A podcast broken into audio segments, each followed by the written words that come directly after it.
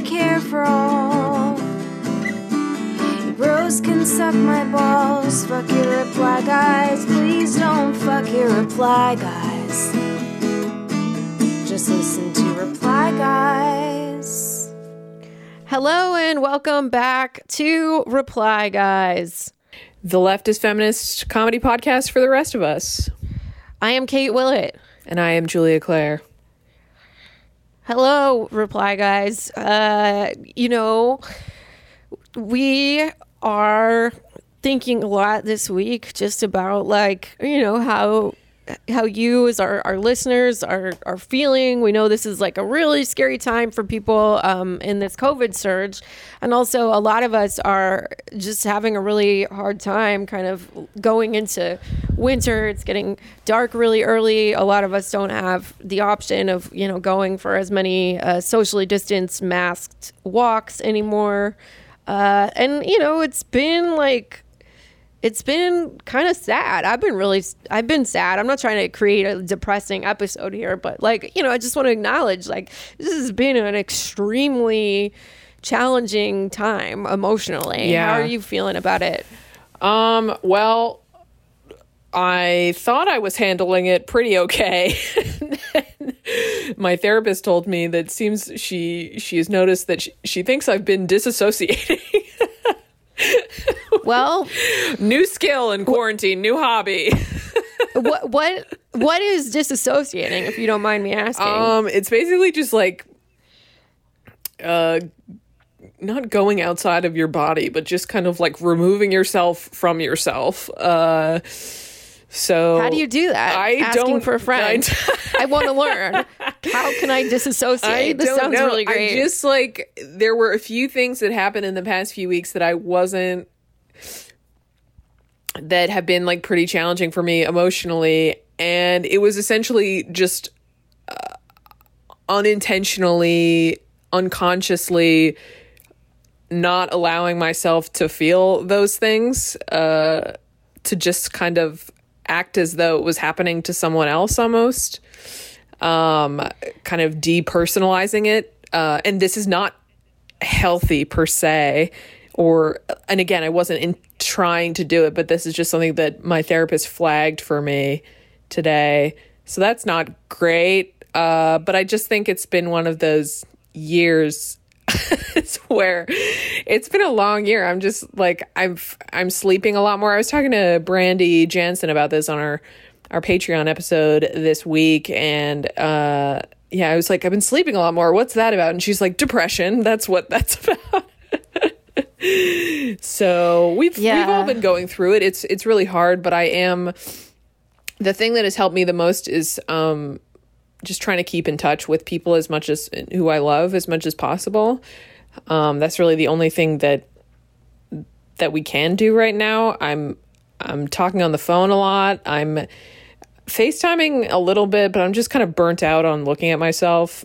Uh, so Yeah, I know what you mean. I'm very, very, very sick of Zoom. I Yeah. mean, uh, you know, our uh, our our favorite podcast, or at least my favorite podcast, aside from you know Reply Guys, of course, um, citations needed, Citations which is so good, So good. It's it's all the all the leftist, none of the bro, just really such smart media analysis. But they did a really great episode um, a couple weeks ago, which I'll go ahead and make my recommendation for the week. But you know, kind of talking about how all of these um, all these conversations about mental health are framed in terms of self care. You know, Yeah. Uh, well, it, it's either like the articles are like, you know, two options basically one is uh you know there is this kind of widespread mental health crisis that's going on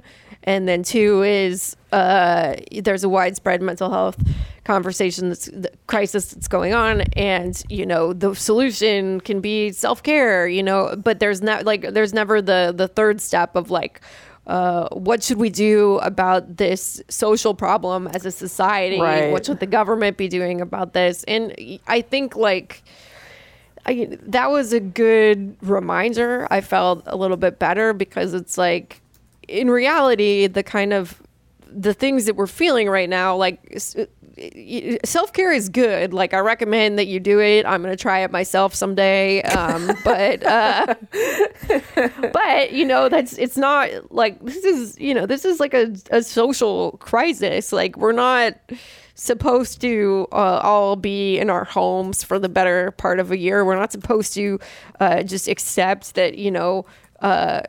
Hundreds of thousands of people die Yeah. or you know like this this level of like poverty and hunger and unemployment like it, it makes sense to feel really fucking upset about it you know um that yeah I, that chuck schumer tweet from a few weeks ago i've just been thinking about it you know like um i don't remember the exact thing but basically like uh, a veteran committed suicide. Oh yeah. and uh, and it's he said Chuck Schumer said in the tweet because he couldn't uh, pay his bills, and then he's like, "So we're having a suicide prevention act," you know, and it's like, no, dude, like it said right there, like he couldn't pay his bills, like give people fucking money, yeah you know, twelve hundred dollars for the entire pandemic, and you know there is like there has been some unemployment assistance, but you know th- that the six hundred dollars is expired. The um, the extended benefits, you know, may uh, are set to expire this month. So you know, TBD, what's going to happen um, on that? But you know, like it just it really makes sense to feel upset. And you know this is like perhaps a conversation that i should be having with myself alone instead of a podcast. You're not crazy. It makes sense that you feel this way. Your feelings are valid. But i it feels like actually something that I wanted to say out loud this week because I, I think like a, a lot of us are really struggling with it. I felt like the past, i you know, I, I kind of went through like a week long period where I just felt like floored. Like I haven't been that depressed since I was like in high school listening to Fiona Apple every day. Yeah. And it's just, you know, I mean, I went through some really hard times last year, like I've talked about on the podcast, but there, there is something about like the, just you know the the the kind of like not personal nature of the situation um you know it's not like a you know it's it's it's not like a thing that's just like happening to to one of us you know like it's just it's like a huge crisis in our society that nobody is fucking doing anything about. And so there is like a, a sort of like really acute intense sense of powerlessness with that that like is beyond even what i feel um you know on a normal day as a leftist in the united states of no, america you Sure. know? And I and I don't even think that like I'm sure you know I, I don't want I don't want it to come off as though like I'm, I'm sure I'm not the only one who's been you know having some weird moments of of trying to cope with this or like disassociating because I just think that the enormity of what has happened this year almost just like can't be quantified. And i think everyone is overwhelmed and kind of uh hanging by a thread emotionally. And i think that's a completely normal response to a year like this. I will say about self-care which i totally agree with what you're saying so often it has just been packaged as like a thing you can buy you know? And I guess in our country it is, unfortunately. But I really think the term self care has become really sullied, I think, because it just has such a capitalist connotation. Yeah, it's just it's pulling yourself by your bootstraps. Yeah. pulling yourself up by your bootstraps emotionally. By your, and, you know, by your it's bath like, bombs. Yeah, if you you know if you are able to go to therapy, if you can afford it, if you have access to it, I recommend that for everyone. Uh, there's you know like there are a lot of uh, sliding scale options available depending on you might might not even have to be where you live because you know a lot of it's online now uh you know it's it's challenging like Yeah. there's there's there's a lot of a lot of demand for mental health services right now so like s- sign up like soon like put yourself like on a waiting list um you know. So, you know, do that kind of stuff for sure. Do a fucking sheet mask if that makes you feel better. Eat a pizza, whatever your form of like self-care is like i'm i'm definitely not trying to like talk anyone out of doing it but there also like is this this thing that it feels like a more kind of authentic version of self-care to me which is just to like have a bit of compassion for ourselves that Yeah, like the reason that we feel like this is because shit is legitimately fucked up. Shit is bad. and like yeah it's not like we're not supposed to be experiencing this you know? Like i mean just like the level of uh capitalist horror show that's going on right now is extremely detrimental to human life to human health physically emotionally and it's like I don't know. For me, it just kind of helps to like see myself in the bigger picture of it sometimes when I start feeling like, oh my God, what's wrong with me? I'm crazy. I'm depressed. You know, it's just like this is uh, is actually like a pretty normal reaction to the situation that we find ourselves in at this moment. You know? Absolutely co-sign, completely agree. And you know what what's been helpful for me in times where I am overly self-critical about things like being too sad in a time like this, which is such a a, a silly self-criticism. Um, is just like you know trying to talk to myself the way that I would talk to someone I love, a friend, family member, something like that. Well, not a family member because it's a lot of my family members I really let it fly with, but Yeah, I was about to say, wow, I would not- Just you have a better relationship with your family no, than I do. I would If I- not advise talking to yourself the way that I talk to my dad. I mean, I I could see myself talking to myself the way that I talk to my mom. Like, Yeah. you know, I'm just, just like, no more comments about my fucking weight. You know, just. It's none of your goddamn business. Like that actually might be cathartic, you know. Uh, pets really help. I mean, I I definitely know that not everyone is in a position to get a pet, depending on where you live or you know f- finances and stuff. But it's you know uh, it's helped me enormously. Um, you know, socially distanced walks, even when it's cold. There is stuff that helps. I'm just saying, like, Yeah. you know, I'm not saying don't do stuff that helps. I'm just saying, like, it's like it's fucked up to lay all the blame on ourselves. No, of course uh, not. And situation. obviously, you know, so as we talk about on this show over and over and over again, you know, so many of these problems that are structural get laid at the feet of individuals.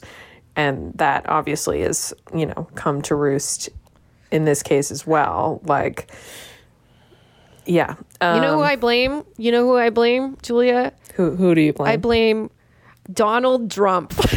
I am tired of him. that fucking Cheeto Uh, the, motherfucker. the Cheeto in chief, The and I am so looking forward to you know, uh, f- 40, 50 some odd days from now when he Is- leaves office and is replaced by and is Joseph replaced- R. Biden.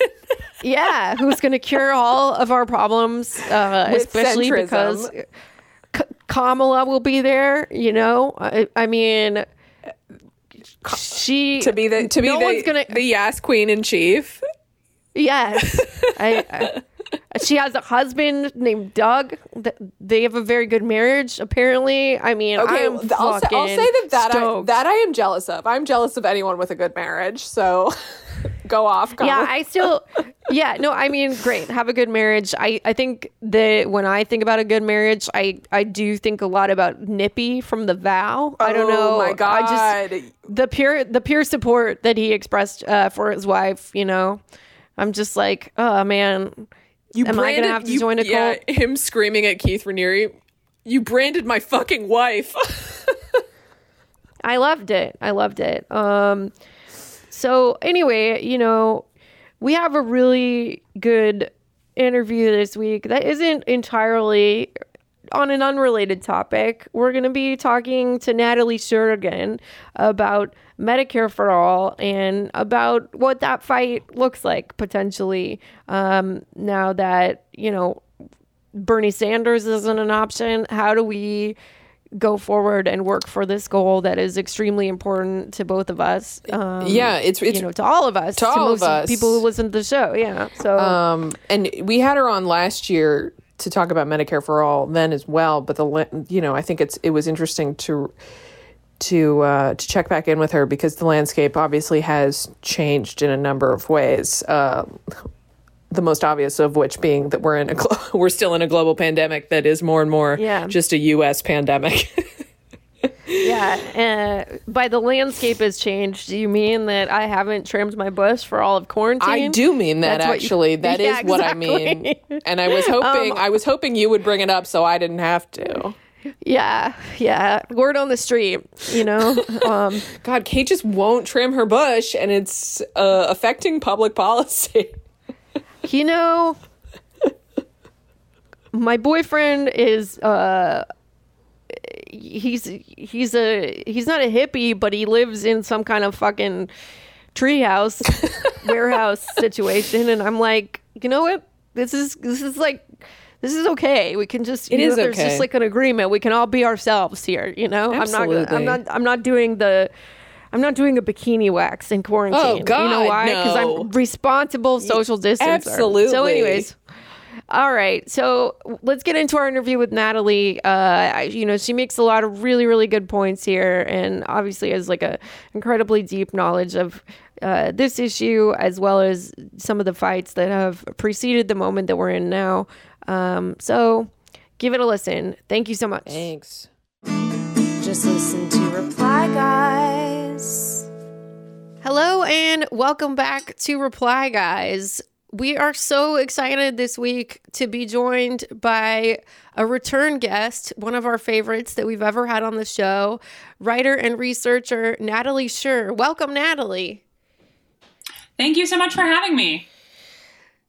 How are you doing? How's your pandemic going? It's uh, it's been a, a rough few months, right? Uh, feel like high high point over the summer. We were going outside. We were swimming and camping, and uh, I'm in Boston, so now the sun sets at around 4 p.m. and um, we're just working our way through the Netflix catalog. I love nature that. documentaries. I love Yeah. that. What are what are the good ones? What are the hits? You know, I, I would definitely recommend the one on hippos. It's terrific. I don't know. We, we got into watching nature document. I'm not like a huge. I mean, I, I like like animals, but I'm not like a huge animal person. But we just can't stop watching the PBS documentaries about animals all the time, and that's pretty much what we've been doing. The only thing I know about hippos is that they kill more people than sharks. Wow. I never year. knew hippos were so deadly. Hippos are fucking deadly. You Yeah, think? you can find YouTube videos where people are like tossing them whole watermelons and then just like effortlessly smush them, and it goes all over the place. They're it's not. really they don't fuck around. They don't. And And uh, why would they? Why would Big they? Yeah, exactly. Uh, big topic on the show that we need to check in about. Uh, how's how's your pet? This is like a this is a leftist slash pet podcast at this point, pretty much. Yeah. Oh, good. Yeah, he's he's good. He never wants the pandemic to end. Um, you know, he he is very, like a very very cuddly dog. Got a little pug named Thackeray, and um, yeah, he pretty much just wants to be snuggling in between us or sitting on someone's lap uh, at all times. He gets a few walks a day. He's he's loving it. wow. Yeah, I was Well, like pets are having like the greatest lives right now, you know? They think it's just like always lay down time and they think it's cuz they're cute or something, you know? it is Yeah, always like it always lay down time. They're they're correct about that. Uh, they just don't know why. Which The what attention what stream never ends. what bliss that must be. um, yeah, this is uh, someone actually left a review on our on our show this week, and the last line was "Love the show, love the cats." That's so funny. and so whoever whoever wrote that, thank you very much uh, for appreciating our robust cat content on this show. Um, Do they make noise on the podcast? Kate's Sometimes, do mine, yeah. do, mine does not. Okay. Nice. Uh, but mine mine would make noise probably if she had someone to fight with, but she she's usually asleep when we record. We'll see if she agrees with me on Medicare for all. Maybe that will be the thing that gets right. fight. Right. Yeah. I, I do think I, I do think that she's uh, she's a socialist because she demands that I share everything with her, but that's about it. That's all I can glean of her politics. Yeah, I feel that my cats are probably uh, capitalists. They're pretty much obsessed with uh, hoarding resources for themselves, or uh, not very communally minded little animals. Um, Do they use the resources to make new resources?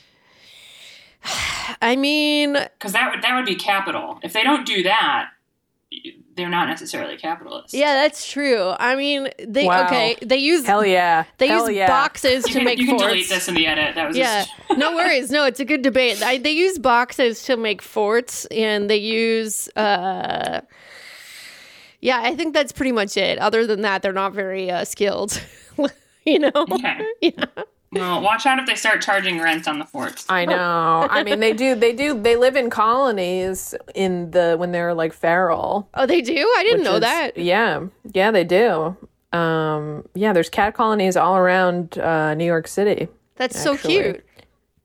Um, yeah, they're. I mean, they're very uh, ferocious. The ones who live who live in those colonies, but people people who do uh, who do volunteering for for rescues and stuff will put out food for for cat colonies and stuff like that. Um, we have we have uh, lost the thread, folks. I'm so sorry that we have once again gone full gone full cat on this podcast. I'm just leaning into it. But okay, our topic of the day is not cats. Our topic of the day is Medicare for all. And, you know, we were thinking that it would be so amazing to have Natalie back on the show uh, and talk about what the fight for Medicare for all looks like now because, you know, a lot of a lot of us, a lot of people who listen to the show were very uh, active in the Bernie Sanders campaign and really like, I think, you know, hinging a lot of our hopes on that. And now we have like, you know, now we're riding with Biden or whatever. So it's a little, little depressing, but we can't give up. oh, it's so sad. It's so sad. Yeah. It's not ideal. So Natalie, Well- what are your thoughts on this broadly?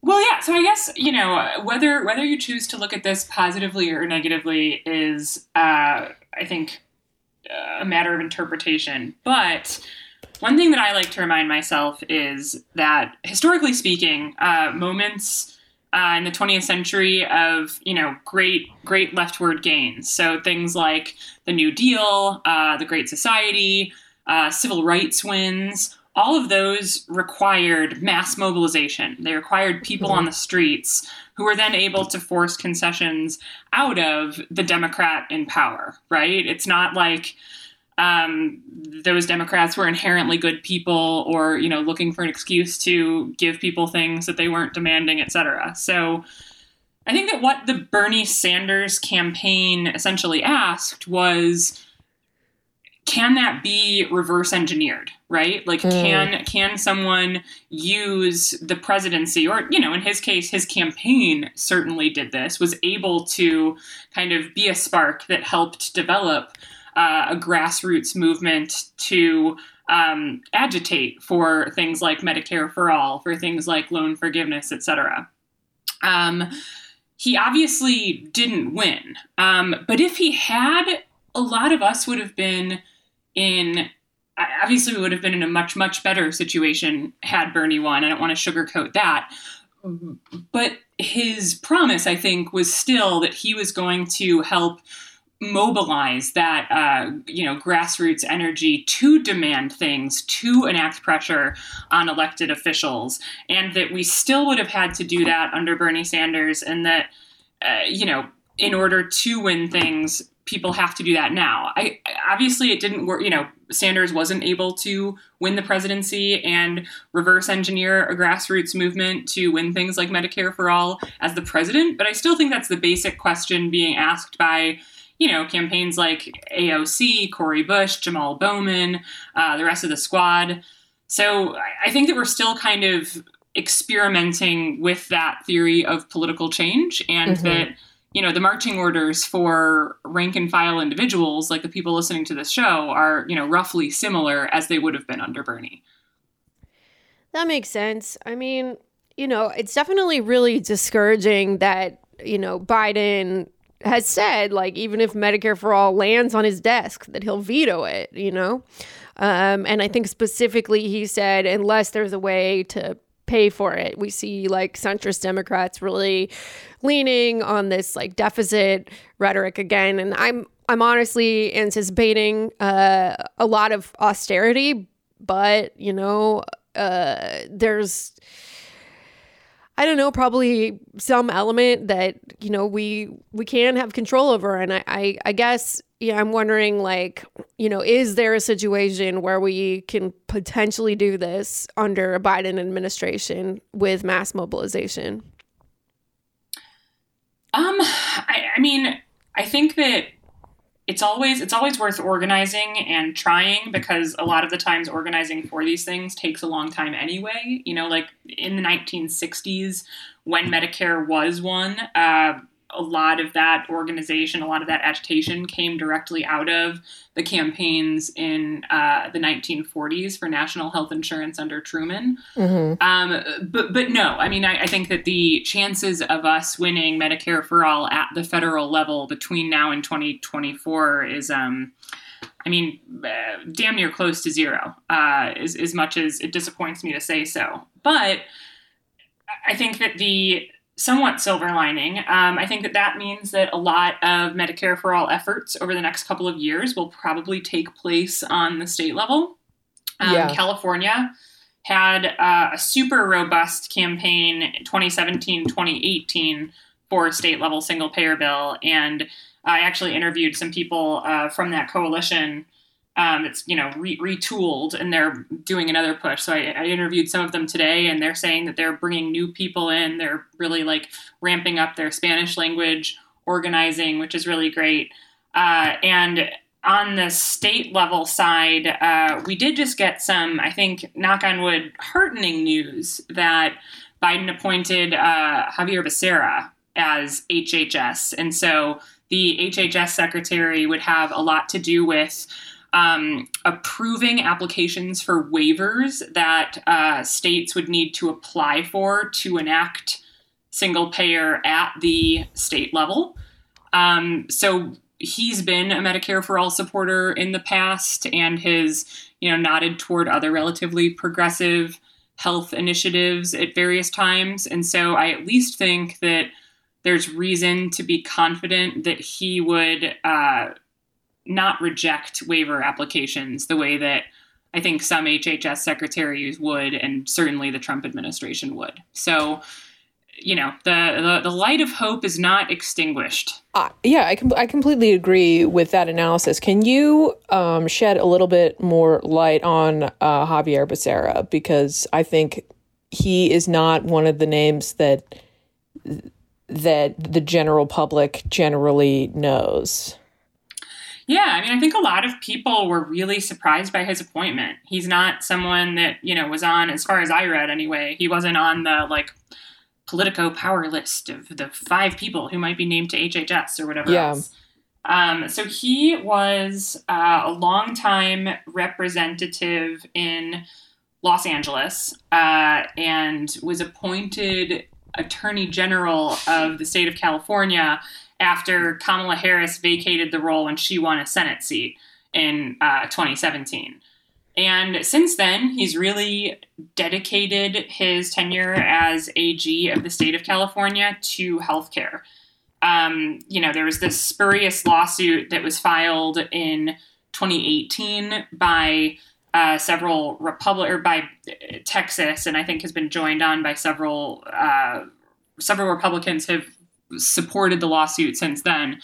Um, that basically says that now that there's no uh, individual mandate penalty, then it's no longer um, a form of taxation. It's a form of coercion, and it's unconstitutional. The, the, entire ACA is unconstitutional for that reason, which is a really cockamamie argument that uh, legal scholars don't accept. Uh, but instead of you know fight back for the law, um, the Trump administration hung back, and Xavier Becerra stepped in and um, you know to defend the law on behalf of uh, Democratic governors uh, in several different states. So he really you know decided to make that his thing.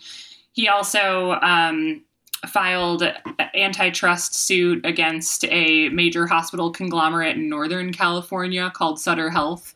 Um, and that ended in, uh, I think, a couple hundred dollar settlement for, you know, various payers and various um, levels of government. I don't know exactly who got the settlement, but I think one of the conditions of the settlement was that uh, people could only be charged so much for out of network care um, hmm. which is, you know, a relative win under the circumstances. Uh, he's also supported in the past the use of um, two different parts of the federal code that potentially allow the executive to uh, break patents so that they can lower drug prices. Um, these two aspects, the one of the one of the federal codes has been used before for things like you know, military tech, but uh, hasn't been used for drugs. And he's signed on to letters in the past urging uh, Obama to invoke march-in rights through the Bayh-Dole Act. So that's something that's potentially interesting to investigate. And um, he's also been pretty supportive of safe injection sites, mm. as far as I understand. So, you know, there's definitely uh, some stuff to like there. Uh, I think that you know, the downside is that people are pretty disappointed in, you know, how he's handled uh, the jails and prisons uh, under COVID, um, and that he could have done more to to vacate those, and that's definitely a stain. Uh, but I was definitely I was pleasantly surprised by Becerra's pick uh, compared to you know what I what I thought might happen uh, or could happen, and that we've seen happen in other cabinet posts. So you know, knock on wood, uh, one of the one of the better pieces of news from the Biden camp, I think. Yeah, I was definitely expecting. Uh, an insurance exec in this position. So, yeah. what do you think uh, motivated the choice of not, at least not the worst possible option? Like, why is this? why are we seeing something uh, that's a little bit better than some of us would have expected? Is that a sign for hope more broadly, or is this kind of just you know a one-time thing? Yeah. Um.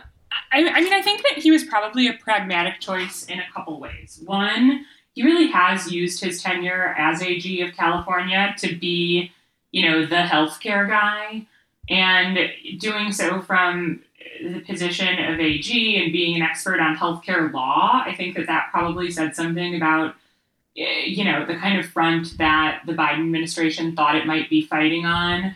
That you know we need someone to uh, try to make lemonade out of the fact that there's a good chance Democrats won't have the Senate, and that you know they'll be they'll be trying to win things through the executive to yeah. you know hold on to protections to, you know, basically reverse the uh, some of the regulatory changes that happened under Trump.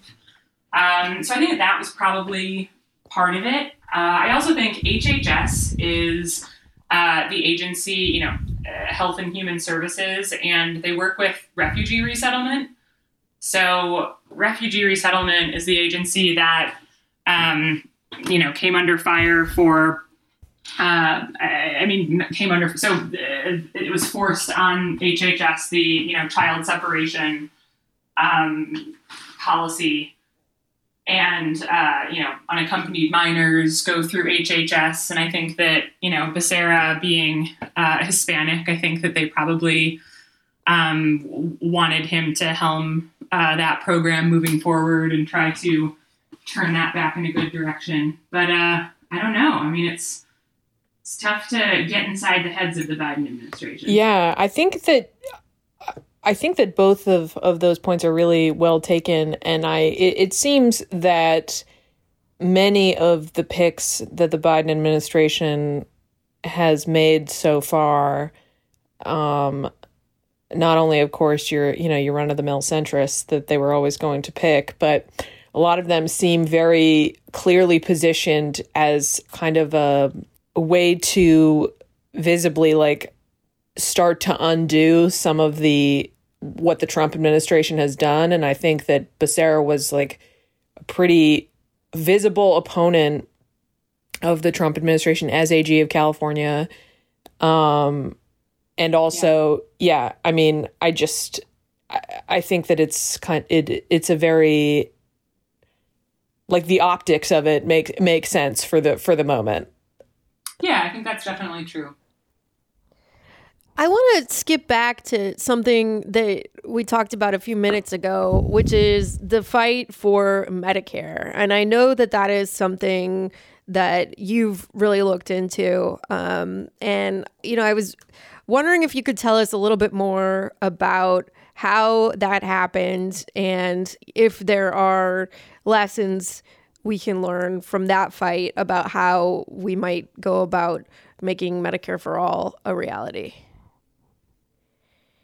Yeah. Um, so I think that the win for Medicare in 1965 is typically thought of as, um, you know, the, the end point of a couple decades of agitation. You know, it starts. So basically, we have during World War II, the private health insurance massive system massively ramps up because there are, you know, to, to preserve um, war production, there's a freeze on wages. And so to compete for workers, factories start offering benefits. And, you know, the, the Roosevelt administration, knowing that healthcare costs are rising and people generally, you know, are uncovered, they kind of approve of this and, you know, make it easier uh, eventually with a tax break uh, a little later. And so, you know, at the end of the war, basically, you know, we accidentally created this entrenched or further entrenched uh, the private health insurance system uh, pretty inadvertently. That wasn't anyone's, I mean, probably the health insurer's plan, but no one else's. Uh, and so after the war, um, under Truman, people, you know, pivot back toward healthcare uh, pretty immediately. But it's really, you know, pushed back extremely hard by uh, the AMA, by different uh, industrial interests. And so it's basically dead by 1950. Uh, and then over the course of several years after that, people continue pushing, continue pushing. And in the late 50s, uh, labor gets really involved. And, you know, workers, um, mostly retirees, because at this time, you know, a lot of unions were starting to struggle with healthcare costs of uh, older people who are obviously, you know, very difficult to insure. Uh, and, you know, they start campaigning, uh, writing to their physicians to try to get them on board. Um, I think something like 14,000 senior citizens showed up at uh, the Democratic National Convention in 1964. A little bit before that, uh, while he was still president, Kennedy headlined a big rally at Madison Square Garden that was completely sold out about uh, Medicare um, to pivot toward older people. And I do think that the you know the, the boots on the ground, the the retirees who were mobilizing for this, uh, really made the difference.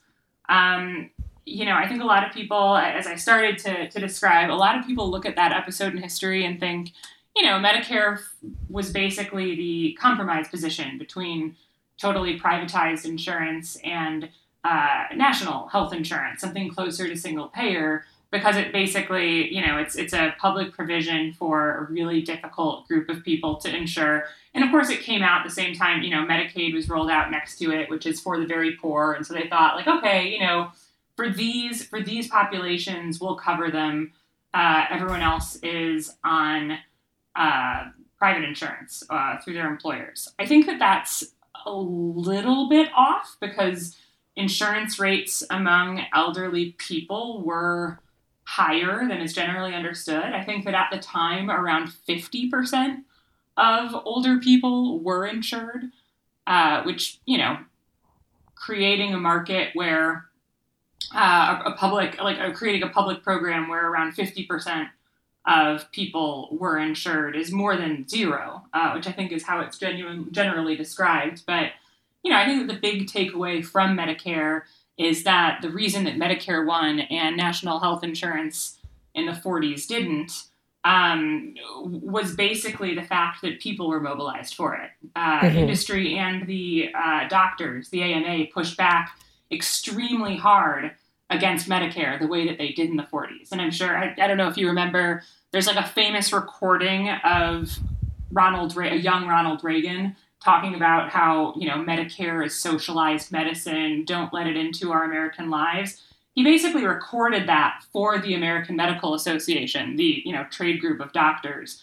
And they sent out this little record to uh, doctors' wives, actually, and kind of encourage them to throw parties and play this in the background and, you know, talk all of their friends into opposing Medicare. Uh, but this stuff didn't work because people were mobilized for it. And Right. Mobilizing people power for healthcare financing reform uh, historically has been difficult. So I hope that you know th- th- if there's a lesson to be learned, it's that we need to learn that that's the secret sauce, and we need to do that again. Totally. Yeah. And I and I I hope that people you know haven't gotten too discouraged by the you know by the fact that that Joe Biden is our next president and that we still most likely will have a Republican controlled Senate um because I do think that you know I think there's a difference between incrementalism and just like something that's a long game.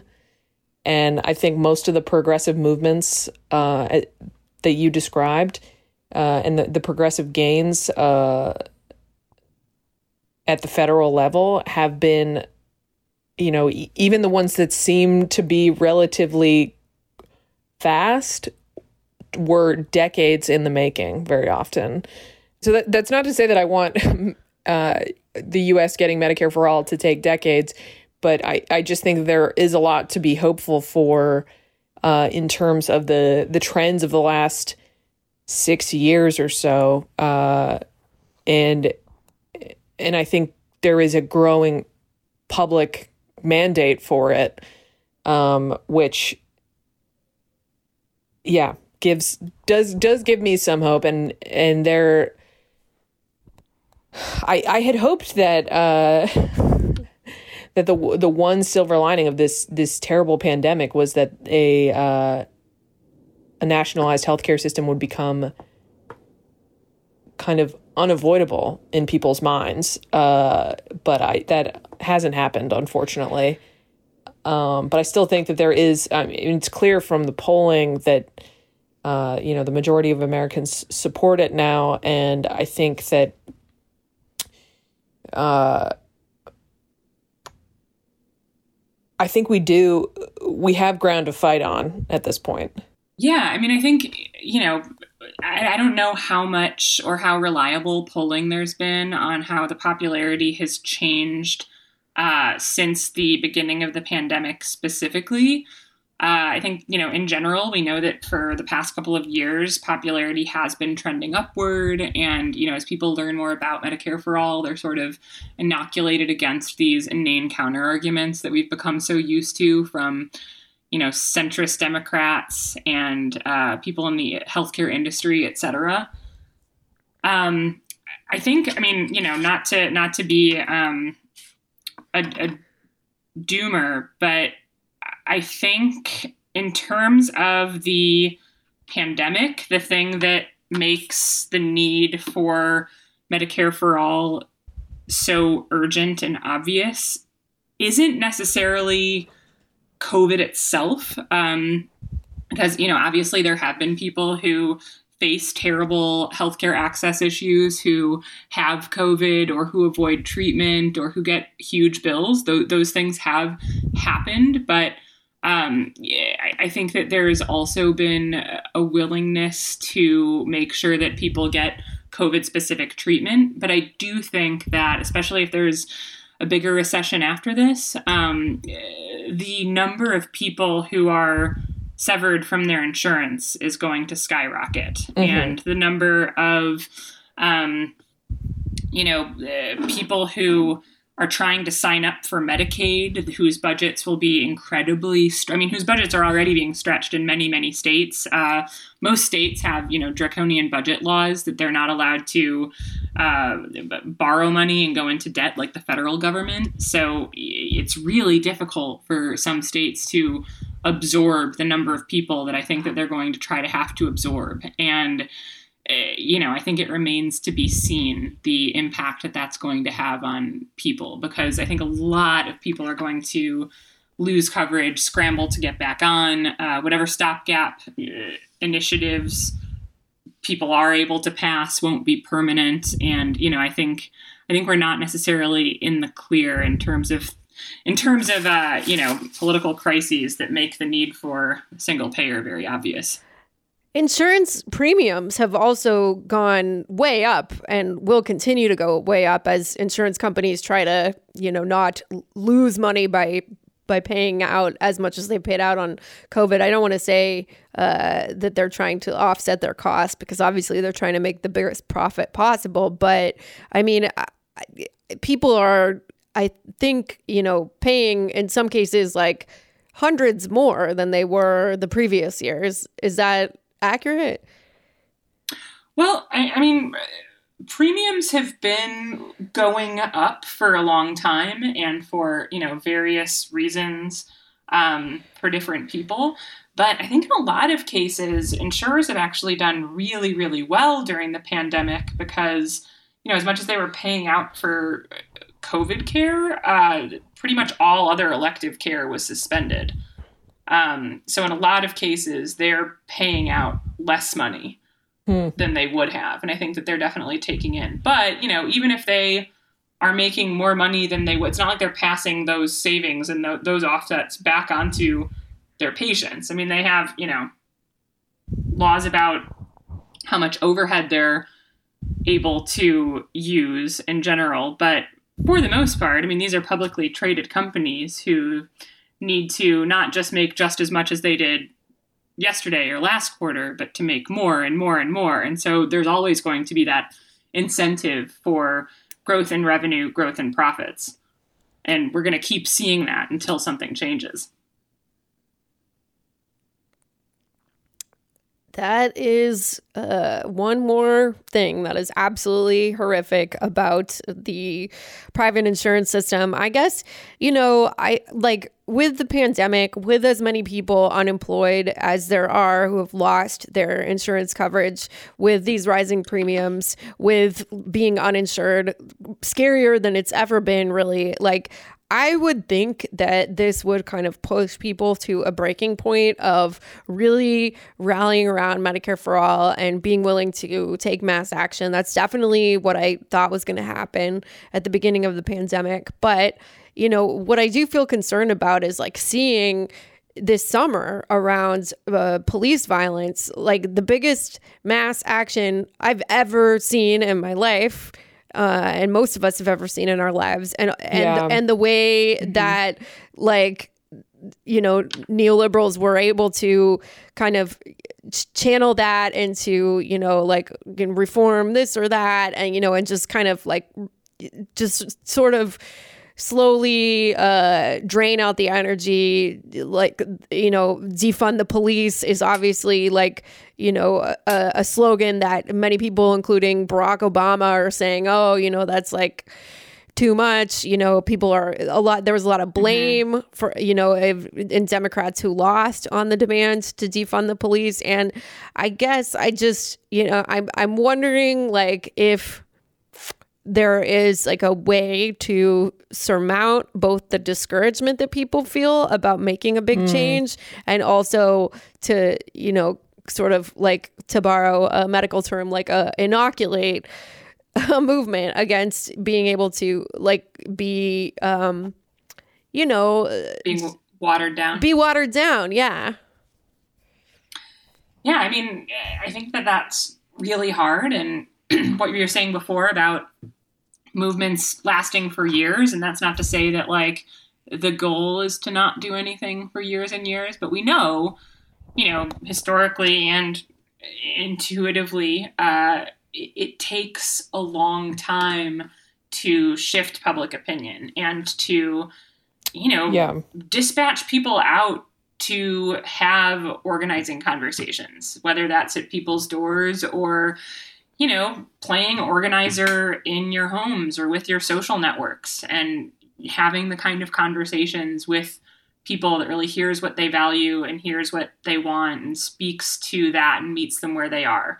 Um, I think that a lot of that stuff takes a long time.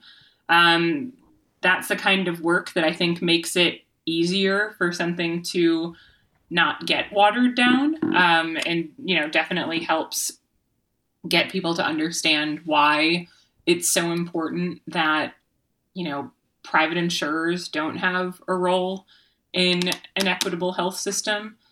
Um, you know as for as for things being watered down or even you know when people talk about incrementalism um, I, I guess you know my, my position on some of that is um, I feel like people talk about incrementalism in a certain way on well I, think that I think that both that I think that liberals talk about it disingenuously at times. You know, I think there are a lot of people who talk about, you know, oh, I love Medicare for all too, but let's let's go for more incremental changes, and that Yeah. that's actually the goal.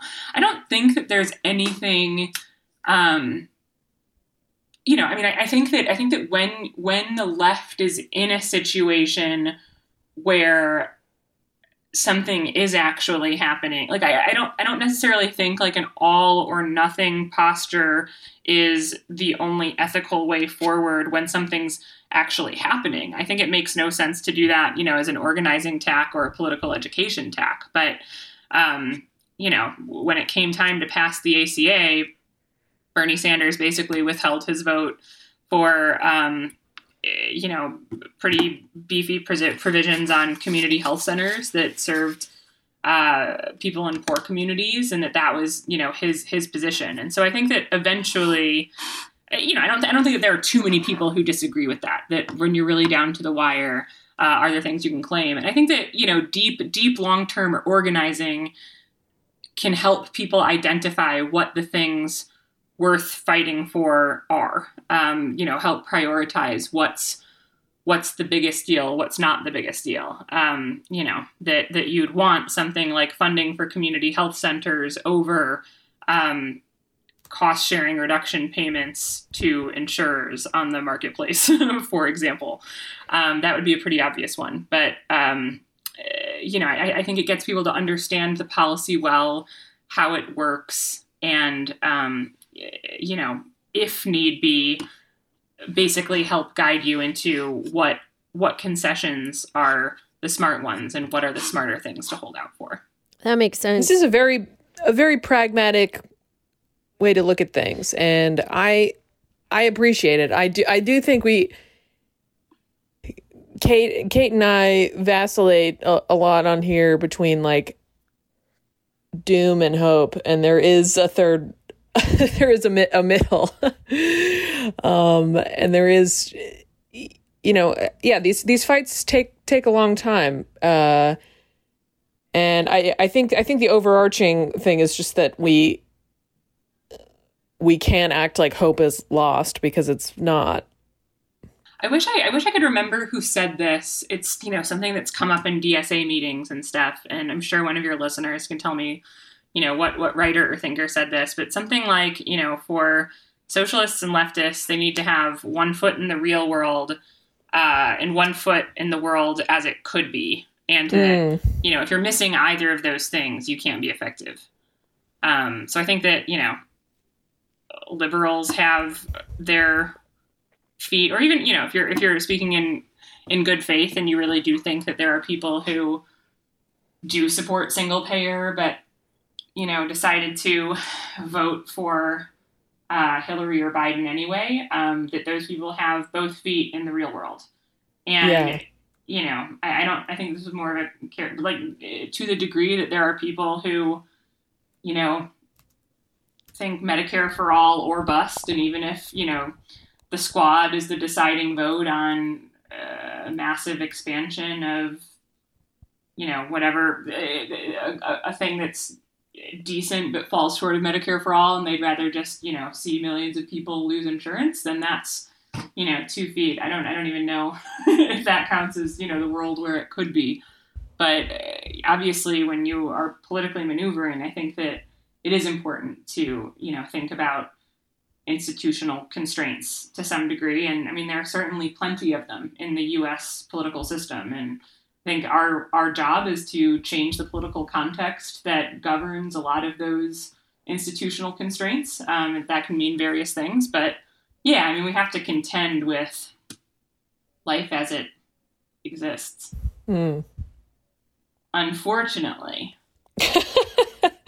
I personally won't. I won't do it. I I'm, I want to. I'm gonna fully check out for about two hours and then I'll be back, but um, no, that's as long as I could do it. But uh, Biden in his uh, campaign, he was talking about a public option, and you know, pretty soon after he won uh, the primary, definitively the um, the discourse kind of switched to like, well, you know, the the cabinet is empty or whatever they say about like not having enough money. Uh, I'm wondering, like, you know, do you anticipate that there will be a push for a public option under Biden?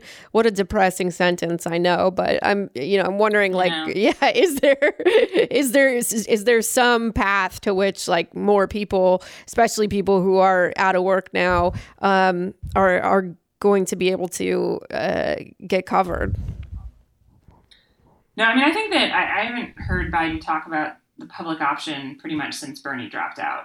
Um, that's not something that he had any record or history of supporting in the past. And, yeah, you know, I think that, that probably is a cautionary tale. And, you know, I think a lot of people can be guilty of this, me included. But I think that, you know, especially at the height of its popularity, 2017, 2018, when you had all of these senators and all of these uh, representatives signing on as co sponsors in the Senate and House Medicare for All bills. Um, I think that it wasn't necessarily obvious at the time the degree to which, um, you know, that support is uh, maybe, you know, a mile, a mile wide and an inch deep. And I, I think that that's definitely the case with Biden and uh, the public option. I don't think that there was ever a very sincere commitment there.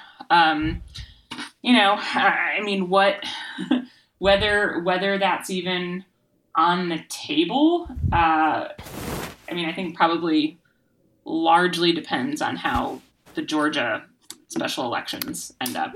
Yeah. Um, you know, if there's uh, if, if Democrats have the majority vote, then I think that, you know, there will have to be a push for something. Um, you know, whether that's public option, whether that's, I, I, mean, off the top of my head, I don't, I don't know what else would be possible procedurally. Um, you know, I mean, that, that would also entail, like, I mean, public option would entail, as far as I understand, repealing or taking away the filibuster. So I, you know, it, it would require some um, like tactical maneuvering that I don't necessarily have off the top of my head.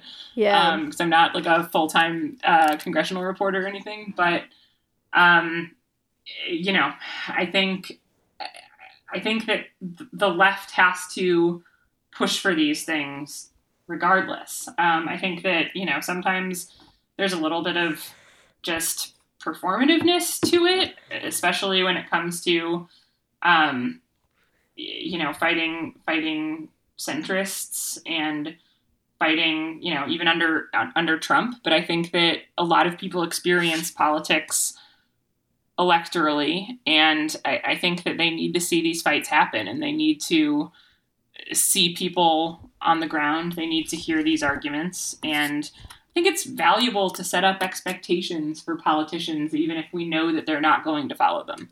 Mm. Um, you know, I think that there's value in doing the performance of, you know, Biden. Biden promised a public option and then abandoned it. What does that mean? And that, you know, that's that's not about trying to convince Biden. Like you can't change who he is as a person, um, or like what his um, uh, what what what he why he's going to do the things he's going to do. But you know, there there are other people watching and listening. Um, you know, hope to reach them. Yeah, absolutely. I, I think we always have to keep pressure on on public officials in within our own party when we when we can. Don't you dare criticize the queen of shade. Do not. You're right. I would never. I would never. Nancy Pelosi is my queen. She's never done anything wrong. No notes on her tenure as uh as speaker or You know what pisses me off about like the whole like Pelosi girl boss thing is like that coat and sunglasses were really nice. and I, I hated that like everyone was Yaz queening them so hard because then I felt like in my heart like oh I shouldn't like this but I was like it's a nice coat they're nice It's nice- sunglasses it- honestly, yeah, it was a great coat. She did look she did look really cool for a I was going to say for a woman of her age, but maybe that's I, that's sexist. I don't know. Wow, Julia. Um, wow. I Take know, it to I'm a different leftist podcast. I'm canceled. I know. I mean, she's she's eighty you know She's- like she's men, men 80. when they're eighty should be grateful to look good too Yeah, no, she looked cool uh, in that Yeah. coat. It was a nice coat. I love a coat. I love outerwear. I lived in the Northeast my whole life. I'm, yeah I I live in outerwear. I will never take away anyone's outerwear. yeah Um, no I, I would not I would not expect that of you but yeah, no, she's uh, she's tough and she's got to go. But yeah, no, I, I really do think that um, I think so much of the reason why we got to where we are as a country and espe- specifically in the Democratic Party is that like I I don't know the our elected officials kind of like forgot who they work for and that sounds very sort of Pollyanna-ish but um, I think a lot of like constituent anger has been pretty powerful uh, over the past certainly the past 10 years since I you know I I haven't been admittedly I haven't been uh, an eligible voter for that uh, that much of my life I guess but um, wow, what a brag. Cool. Okay, I'm old. Yeah. Sorry. No, I'm No, I'm I'm 30. I'm 30. I'm it's it's happened. Uh but yeah, no, I, don't know. Like maybe I'm I'm just taking like a sh- maybe I'm what I'm trying to say by that is just maybe that I'm taking like a particularly short view, but it does seem that uh people are much more engaged and mobilized than they were under the Obama administration, like Democrats. Yeah, I mean, I, I think that that's definitely true. Uh, I think that part of that is because Obama had this great grassroots operation that got him elected, and then he promptly disbanded it.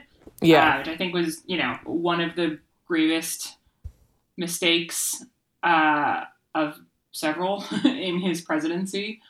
Um, I do think, yeah, I mean, I think that there are more people mobilized now. Um, I hope that they continue to be under Biden. And I also think, you know, people, I, I've had this conversation with so many people, and I think that some people think it does sound Pollyanna ish or naive to say, like, we're going to mobilize people into it. And of course, I realize that it's not that easy and that, Mm. uh, you know, just just going out with a protest sign doesn't necessarily accomplish every objective. But when you think about the dynamics that push politicians to do what they do and um, you know back something vote for something agitate for something make this deal or that deal whatever you want to go into um, you know we, we we find it very obvious why uh, like campaign donations from company x might affect what a politician does Mhm. um, you know, I think that people on the street and the media narrative that that shapes, um, you know, these people are complete narcissists by yeah. definition. um, you can't be like like you you are somewhat obsessed with yourself if you're in politics and if you like accidentally ended up in politics without being obsessed with yourself you get obsessed with yourself once you're there just because it's such a bizarre singular world. And, you know, they're very, very, very motivated by um, like press coverage, by the way that people talk about them on Twitter. And, you know, I'm not saying that that's equivalent to a major fundraiser hosted by uh, Exxon or whatever, but it's it's one thing among many. And I think that you know people are not only more mobilized, but they're more keyed into politics. And I think that there are more stories about these. Like, you know, I, I don't think that under Obama there was a ton of press coverage about like, you know, shaming people from the left or like what the left thinks about X or Y. Of course, there was some. Um, but, you know, now if you are a politician on the Democratic side, that's definitely part of the cacophony of things that surround you all day. And, Yeah. you know, knock on wood, just hope that these people can be shamed into some things. And I think that that's part of what the Medicare for All movement does. I mean, eh, you know, people get driven crazy by it, but like Medicare for All has a really, um, like, powerful fan base, for lack of a, a better phrase. I mean, if someone like betrays Medicare for all or shits on it, um, you know that that politician gets blowback, and I think that that's unfortunately playing with these people's egos in the press is you know one of the weapons at our disposal. Um, so- Absolutely. And I've been arguing for the weaponization of shame for most of my life. It's true. Like on our very first episode, she was she was out there. Sl- not not. I don't want to say that she thinks that sluts should be shamed, but you know, No. t- among other people, sluts and everyone else. You know, yeah, it's well, kind I of mean, like you a know, South Park or something, but for shame. Yeah. yeah, Well, you don't have to worry about punching down when it's a Yeah. politician. So, Yeah, I mean, Absolutely. Throw whatever you want to at them. yes. Well, I think this is kind of like a you know a uh an incrementally hopeful place to leave it. I guess. Um, Oh boy. but uh i would love uh to uh hear where our listeners can find you and read more of your work natalie Yeah. Um, well, I have a website, natalieshure.com. That's my last name. That's why I chose that URL. Uh, I'm sorry, I thought that was funny, but it wasn't. no it was good we liked it Okay, good. Um, and then uh, I'm at Natalie Surely on Twitter. awesome thank you so yeah. much for coming on the show natalie it is always a pleasure to talk to you and uh yeah i definitely I feel a little more optimistic now. It's it's hard to feel anything because I'm on like four antidepressants since uh, Right. the pandemic Well, thank started. you guys. Yeah, And thanks. yeah. I mean, I'm not I'm not someone who, uh, you know, I, I I totally understand not feeling optimistic, and I wouldn't even describe my mood as optimistic. But I do think there's something politically useful in, you know, looking at the landscape and trying to find where the points of optimism could be, even if you don't feel them. Uh, you know, Totally. you don't want to Yeah. lie to people, but. Gosh, if you're a leftist, you'd better learn to manufacture some optimism. I know. or all of this is useless. Oh yeah, I, know. It's we're we're seizing the means of optimism. yeah, the, uh, yeah, just like where as a, are they? as a as a quick side note, like uh, okay, totally new topic. Just for a second, I just want to vent that s- like uh th- the like socialists that are saying that uh we should stop saying defund or abolish the police because it doesn't poll well and it isn't popular. I was like. Dude, you know what else doesn't poll well? Uh, socialism. So you know, Yeah. Yeah. we, we have to fight for what we think is moral. yeah, I mean, you know, and and get to a point where it is more popular and people understand it, and those people get inoculated against bullshit too. Yeah, totally. All right, Natalie. Well, we'll let you go. Thanks again. We'll be back on Sunday with our Patreon episode for the week, and then we will uh, see you next week. Thanks. Thank you so much for listening to Reply Guys. If you like the show, please rate and review us on Apple Podcasts. It really helps other people find us. Uh, the show is hosted by Kate Willett and me, Julia Claire. Our producer is Genevieve Garrity. Our theme song was performed by Emily Fremgen, who wrote the song with Kate Willett. Our artwork is by Adrian Lobel. If you want to find us on Twitter, we're at Kate Willett with two L's and two T's, and I'm at O Julia Tweets, O H Julia Tweets. And Twitter is where you can also find our reply guys. They are always with us. Bernie, take us out.